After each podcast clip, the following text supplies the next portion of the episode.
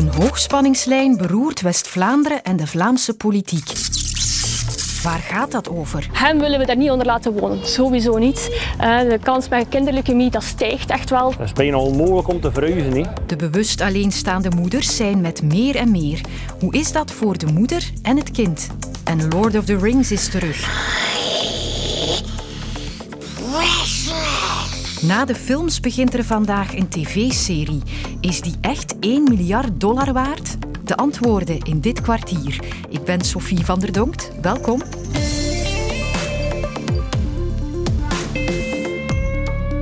Ik begin met hoogspanning vandaag, letterlijk en figuurlijk, want een groot energieproject houdt een groot stuk van West-Vlaanderen in de ban. Brugge, Blankenbergen, None, Breiningen. Een 25 gemeenten zijn er op een of andere manier bij betrokken. Oostkamp. Zedelhem. De Ventilus hoogspanningslijn, daar gaat het over. En die bezorgt inwoners en politici kopzorgen. Drie vragen heb ik daarover. Wat is Ventilus juist? Waarom leeft het? En waar zit de politieke knoop? Bavelhem. Op mijn eerste vraag heeft collega Thijs Nijrink een antwoord. Ventilus is eigenlijk de naam van een hoogspanningslijn, een nieuwe hoogspanningslijn die er moet komen om de stroom van de windmolens op zee aan land te brengen. De lijn gaat eigenlijk dwars door West-Vlaanderen van noord naar zuid. Voor een groot deel zal dat over bestaande lijnen gaan, maar ook voor 20 kilometer of over een afstand van 20 kilometer zou daar een nieuwe lijn worden aangelegd langs de snelweg E403. Ondergronds of bovengronds, dat is nu de vraag. Ondergronds is een pak duurder en daar zijn ook meer technische beperkingen. En daarom wil netbeheerder Elia dat bovengronds. Maar daar komt protest op van mensen die in de buurt wonen, omdat ze vrezen dat hun huizen ja, minder waarde zullen hebben. Omdat niemand natuurlijk een hoogspanning boven zijn huis wil. Maar ze vrezen vooral, en dat is het belangrijkste voor hun gezondheid, ze vrezen dat de straling van die hoogspanningslijn voor leukemie bij kinderen kan zorgen. Maar daar zijn wel geen bewijzen voor, voor die uh, negatieve effecten. Dat is dus Ventilus in een notendop. En die bezorgdheden waar Thijs het net over had, die maken nu dus veel emoties los. Effect op de gezondheid. Uh, je hoort daar allerlei studies van dat dat eventueel leukemie of hersentumoren kan uh, veroorzaken. En dat is toch wel iets ja, die niet te onderschatten is. Hè. Hem willen we daar niet onder laten wonen, sowieso niet. Uh, de kans bij kinderleukemie dat stijgt echt wel. Er is geen enkele moeder die die kans allee, gaat negeren. Ja, mijn gronden zijn hier, mijn, mijn, mijn, mijn varkens zijn uh, hier. Uh, het is bijna onmogelijk om te verhuizen. Hè. Men wil er niet in wonen, maar zeker ook niet werken, want iedere dag van s morgens tot s avonds lijkt voor mij hetzelfde als er eigenlijk bijna onder gaat wonen. Als de bovengronds komt, is het in eerste instantie voor ons moeilijk voor personeel te vinden. Ten tweede, wij zelf wij zouden hier moeten blijven wonen, wat we ook niet zien zitten. En ten derde ook nog het financiën het zwaarste, ons bedrijf. Het bedrijf wordt waardeloos. Hoe gaan we dat vergoeden? En hoe zit het politiek dan? Want in de Vlaamse regering is dit een heet hangijzer. Lonne van Erp stond tussen de West-Vlaamse actievoerders vandaag en ze legde politieke gevoeligheden bloot. De Vlaamse regering zit duidelijk gevrongen met het Ventilus-dossier. Vooral voor de CD&V ligt de zaak moeilijk, want veel van de bezorgde burgemeesters komen uit hun partij. En West-Vlaanderen is een belangrijke provincie voor de Christen-Democraten, zeker ook met het oog op de verkiezingen die steeds dichterbij komen. Enerzijds willen ze hun burgemeesters natuurlijk steunen, maar bij CD&V weet je dat er meestal nog een anderzijds volgt. Er is ook nog dat rapport dat de Vlaamse regering besteld had. En daaruit bleek dat een ondergrondse lijn miljarden euro's meer zou kosten dan een bovengrondse lijn. Het is trouwens ook niet wetenschappelijk bewezen dat er inderdaad risico's zijn voor de volksgezondheid. En voor Open VLD is het dus duidelijk, zij zijn voorstander van een bovengrondse lijn. Vice-minister-president Bart Somers zei vandaag nog dat hij vooral wil focussen op ondersteuning en compensatie voor de gemeentes die getroffen zouden worden. En dan is er nog de NVA. Zij lijken nog niet helemaal beslist te hebben. NVA heeft duidelijk wel oren naar het bovengrondse scenario, maar ook hun partij telt een aantal bezorgde burgemeesters. De neuzen binnen de regering wijzen dus nog lang niet in één richting. De conclusie is dus dat we vandaag zeker nog geen beslissing moeten verwachten. Er zijn nog nooit zoveel vrouwen kandidaat geweest om op hun eentje een kind te krijgen, zonder partner dus. Verschillende universiteiten merken dat de cijfers fors stijgen, met soms zelfs een verdubbeling in vijf jaar tijd.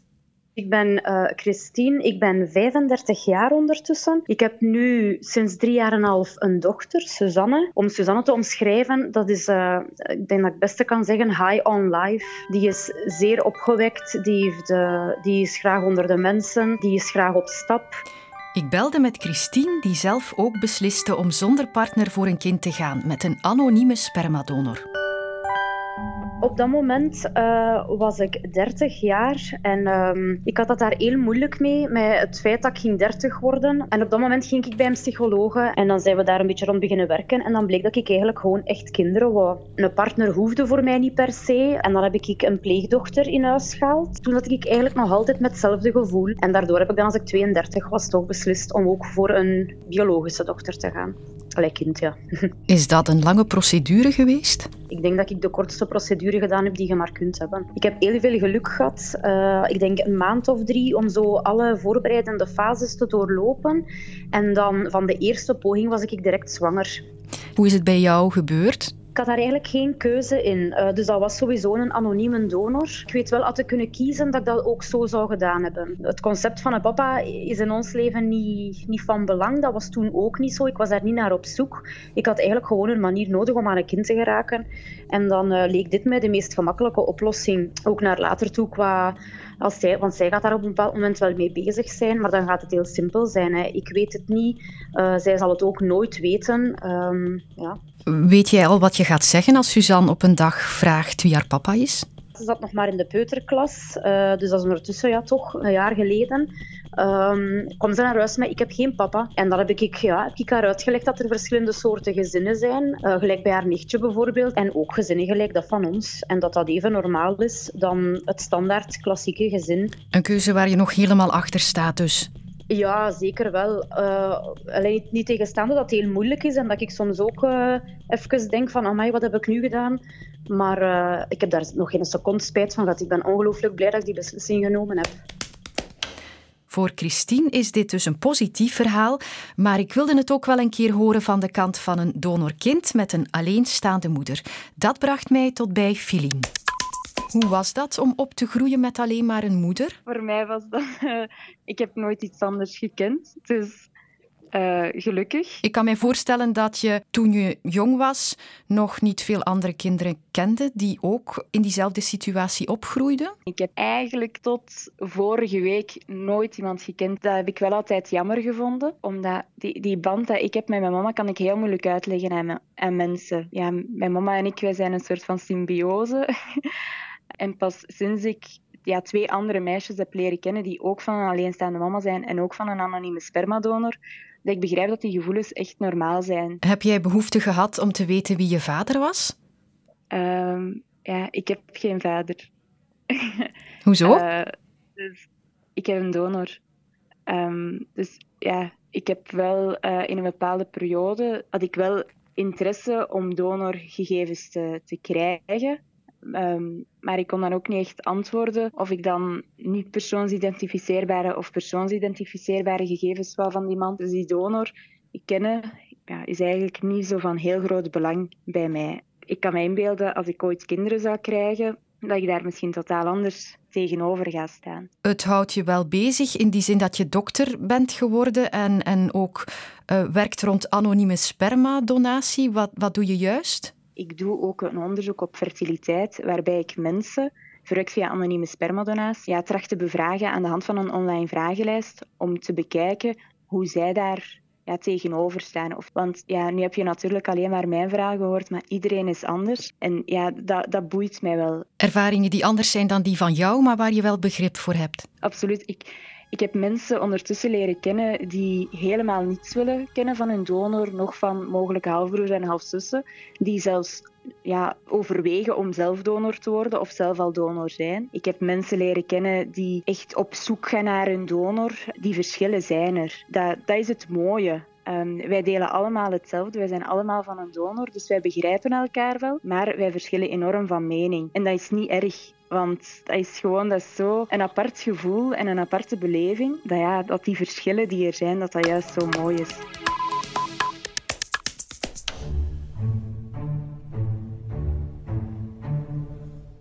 Rings of Power. Op en zich, ik hoor al zo het fluitje van de Hobbit. We zitten met een fan. het is dus een nieuwe reeks. Een, het is, een spin-off, hè? Het is de eerste keer een reeks. Ja, want er zijn films geweest, maar nu is er een reeks. Dat, dat, is het enige dat ik weet. Maar er is heel veel spanning over, want ze zijn losgegaan van de boeken van Tolkien. Ja, het animo wisselde vanmorgen toch een beetje op onze briefing over de nieuwe tv-reeks The Rings of Power. Die begint op Amazon. Begin jaren 2000 had je de razend populaire Lord of the Rings films van Peter Jackson. En deze nieuwe reeks nu speelt zich dan blijkbaar af in een eerder tijdperk. Een prequel noemen ze dat dan. Zelf kom ik eh, niet veel verder dan personages met puntoren en dat het gebaseerd is op werk van Tolkien. Dus voor wat meer enthousiasme, maar toch ook wat twijfel, ben ik bij super fantasy fan Quinten Rits terechtgekomen. Het is een prequel. We krijgen eigenlijk het, verhaal van voor de trilogie. Ja, hoe dat de, ringen gesmeed worden waarschijnlijk. Dat er dan toch die ene ring is, uh, to rule them all. En uh, dat verhaal zullen we meekrijgen.